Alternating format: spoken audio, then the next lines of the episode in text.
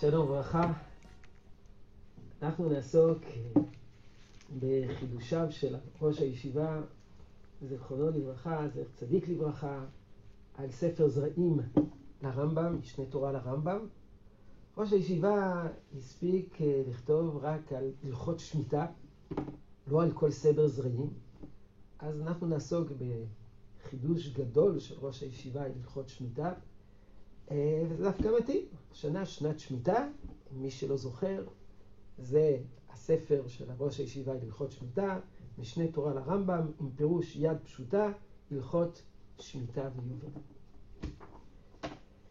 אה, לפני ימים אחדים הזדמנתי בכינוס של רבנים, ומישהו ניגש אליי ושאל אותי על החידוש הזה של ראש הישיבה. שאל אותי, באמת, ראש הישיבה קר סבר? מה החידוש הגדול של ראש הישיבה? החידוש הגדול של ראש הישיבה הוא שלפי הרמב"ם, מצוות שמיטה בימינו היא מנהג בלבד. לא תקנת חכמים, אלא מנהג בלבד. איך ראש הישיבה הגיע למסקנה הזאת? ומה המשמעות שזה מנהג? הרי זה מנהג, אז מי שרוצה נוהג, מי שלא רוצה לא נוהג, חס וחלילה. אבל מה המשמעות אם כך שזה מנהג, וכיצד ראש הישיבה הגיע למסקנה הזאת, אה, בזאת נעסוק. אבל לשם כך צריכים לפתוח בהקדמה, ובהקדמה הזאת ראש הישיבה פותח את uh, ספרו, יד פשוטה ללכות שמיטה.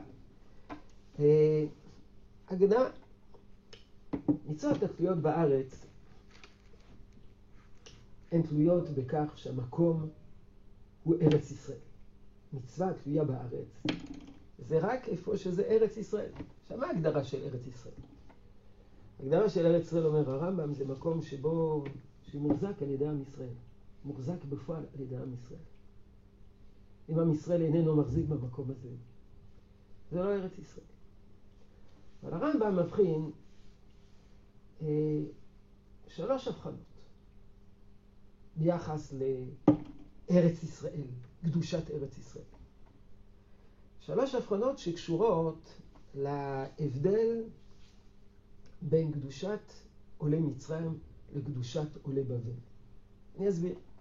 קדושת עולי מצרים זה הקדושה של ארץ ישראל, שנוצרה על ידי יהושע ועם ישראל לכל אורך ימי בית ראשון, עד חורבן בית ראשון.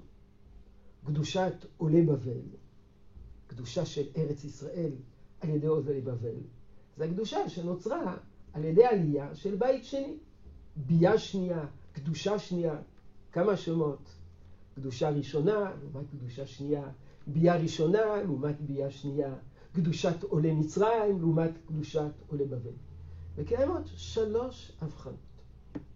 הבחנה ראשונה, וזה חידוש גדול של הרמב"ם, שהקדושה הראשונה נוצרה על ידי כיבוש, על ידי כיבוש של יהושע.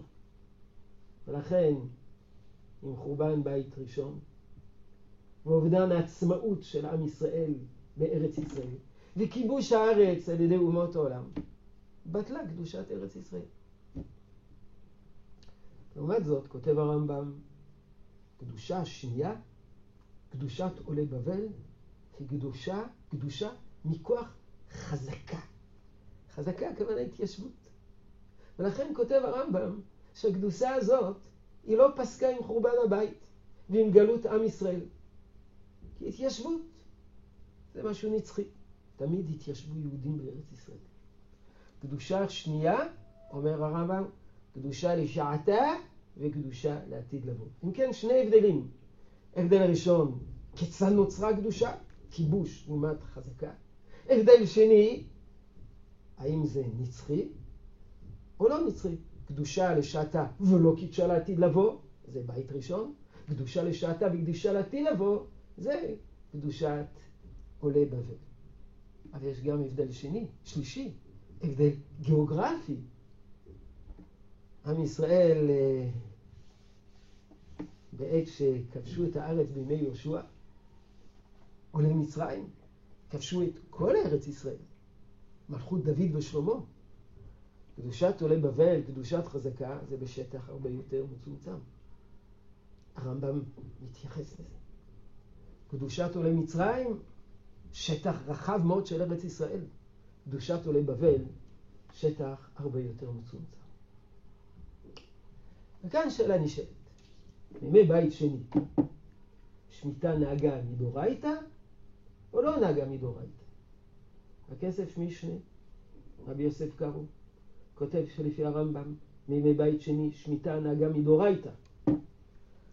ומאחר שקדושה שנייה קידשה לשעתה וקידשה לעתיד לבוא, יש שרצו לומר, שלפי שיטת רבי יוסף קארו, גם בימי הגלות, שמיטה בארץ ישראל הייתה מדורייתא, ולפי זה גם בימינו שמיטה מדורייתא. ראש הישיבה סובר כמרבית הפרשנים שלפי הרמב"ם גם בימי בית שני שמיטה הייתה מדי רבנן. ולמה? כי הרמב"ם כותב שהשמיטה היא תלויה ביובל. וכשאין יובל, אין שמיטה. כך כותב הרמב"ם.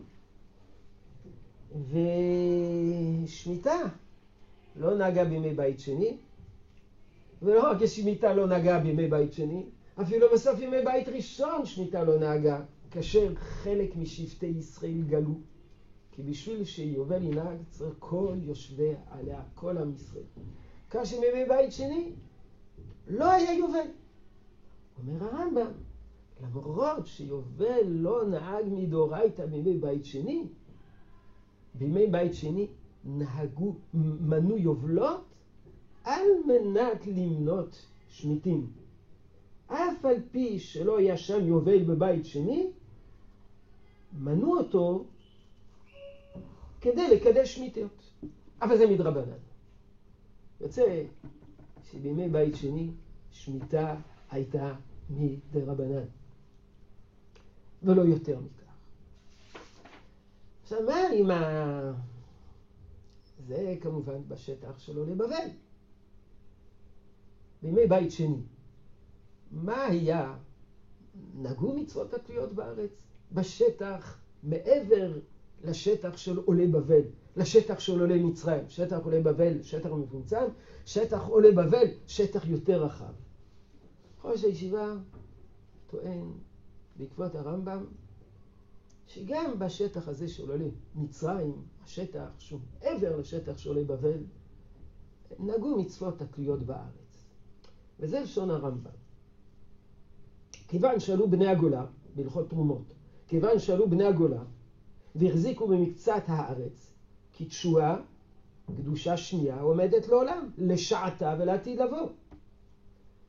ומוסיף הרמב"ם, והניחו אותם המקומות שהחזיקו בהם עולי מצרים ולא החזיקו בהם עולי בבל כשהיו.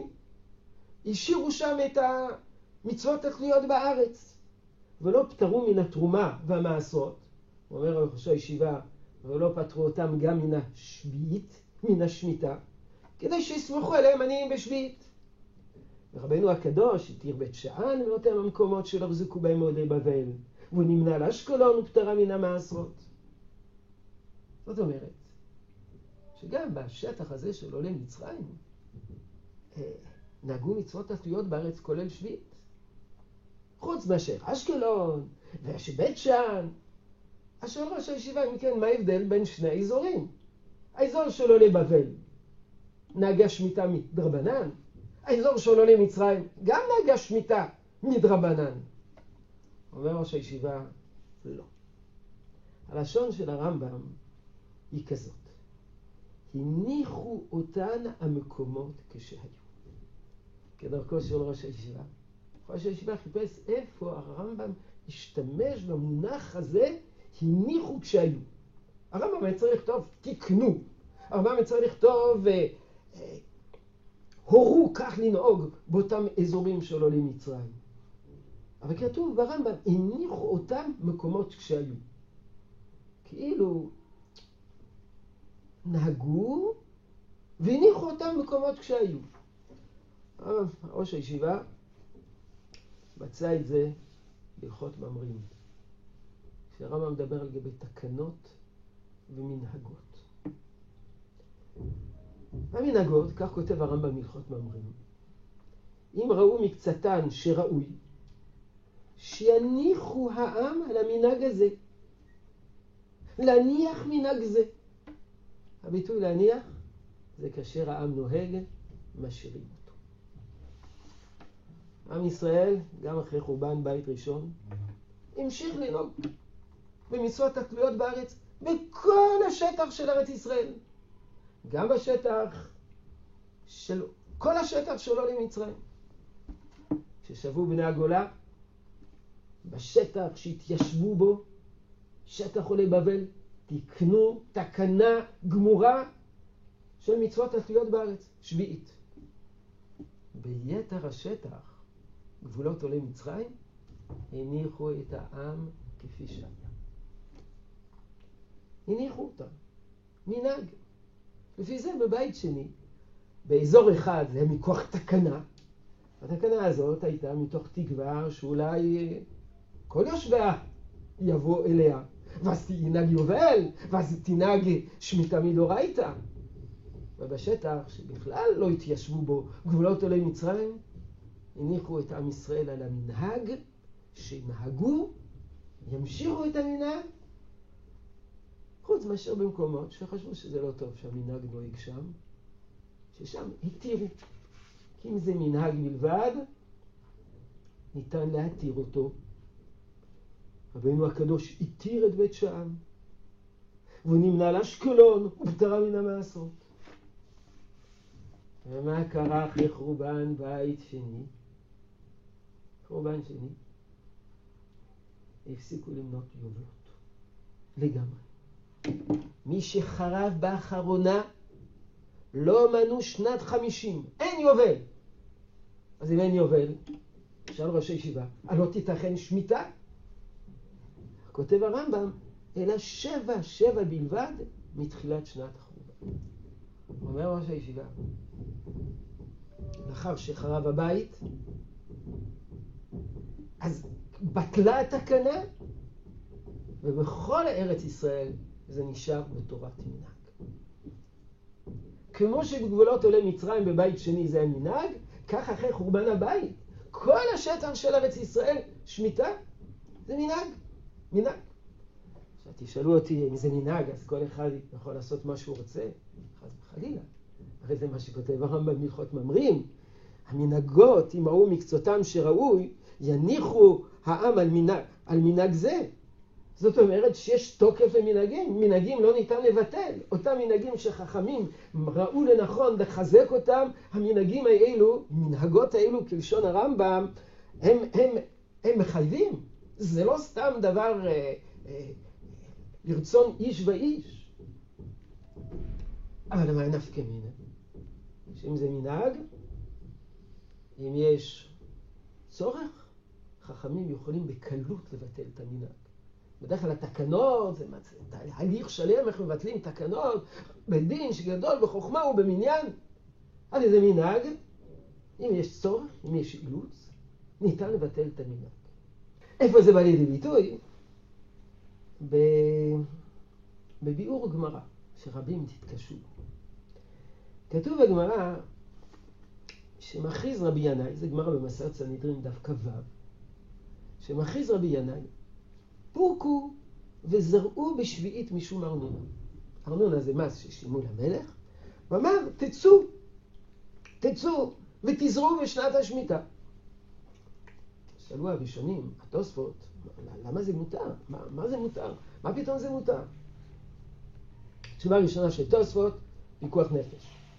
תשובה שנייה של תוספות, אולי שביעי דרבנן, וכיוון ששביעי דרבנן, התירו בגלל הארנונה, המס ששימו למלך, התירו את הדבר הזה. ראש הישיבה אומר שברמב"ם זה לא כתוב. לא כתוב שזה רבנן, ולא כתוב שזה פיקוח נפש. אומר ראש הישיבה, לשון הרמב"ם היא כזאת. משרבו האנסים, הטילו והטילו מלכי גויים על ישראל לעשות מזונות לחילותיהם התירו להם לזרוע בשביעית. התירו לזרוע להם בשביעית. הביטוי התירו מורה שזה לא בגלל, אמרו, פיקוח נפש דוחה את האיסור, ההפסד הממוני דוחה את האיסור. התירו. כיצד התירו? אומר ראש הישיבה, בגלל שזה היה מנהג. אחרי חורבן הבית, מצוות שמיטה, הייתה רק מנהג. מצוות שמיטה היא רק מנהג. ולכן יכלו להתיר. כמו שאמרנו, שאם יש אילוצים, התירו. בדיוק אותה לשון שמופיעה ברמב"ם, ורבנו הקדוש התיר בית שאן. באותה תקופה התירו. אז זה הסבר נפלא. אני רק רוצה, ובזה אני אסיים, שיש מתחילת היישוב היהודי בארץ ישראל, יש מגדולי, יש כמה תלמידי חכמים שרצו וטענו שבגלל האילוצים של ההתיישבות, אם לא יעבדו בשנת השמיטה, אז uh, היישוב היהודי ימות מרעב. כולם אז התפרנסו מחקלאות. ואמרו שעל סמך הדברים האלה של הרמב"ם, משרבו האנסים, זאת אומרת שיש דוח הכלכלי, אז uh, אפשר להתיר את מצוות השמיטה. לכן טענו כנגדן לא. זה מותר רק בזמן שיש פיקוח נפש. גם לשיטת ראש הישיבה, זה לא אומר שאם יש דוחק כלכלי שנובע ממצוות שמיטה, מותר להתיר את השמיטה, שנת השמיטה. פה, אלה שרצו להתיר אמרו, שמיטה, מצוות, קיום מצוות השמיטה מכניסה אותנו לדוחק. והרמב"ם זה סיפור אחר. הטילו קנסות חיצוניים. זה לא מתוצאה מזה שלא עבדו, אז לא היה ממה להתפרנס. רבים מגדולי ישראל אמרו, לא, זה לא מצדיק. אם כתוצאה מקיום שעת השמיטה יש איזה קושי כלכלי, זה עוד לא מתיר לבטל את מצוות השמיטה. מה שכותב הרמב"ם, הטילו מלכי הגויים על ישראל לעשות מזונות לחילותיהם. זאת אומרת, הטילו מס חיצוני, לא רק מניעת רווח, אלא הפסד וחוסר יכולת לעמוד באיזה חוב חיצוני, אז ניתן אה, להתיר את השמיטה. ראש הישיבה אה, מצא אסמכתה לשיטתו גם בשיטת המאירי. נמצא את הלשון של המאירי, כותב המאירי כלשון הזאת. Mm-hmm.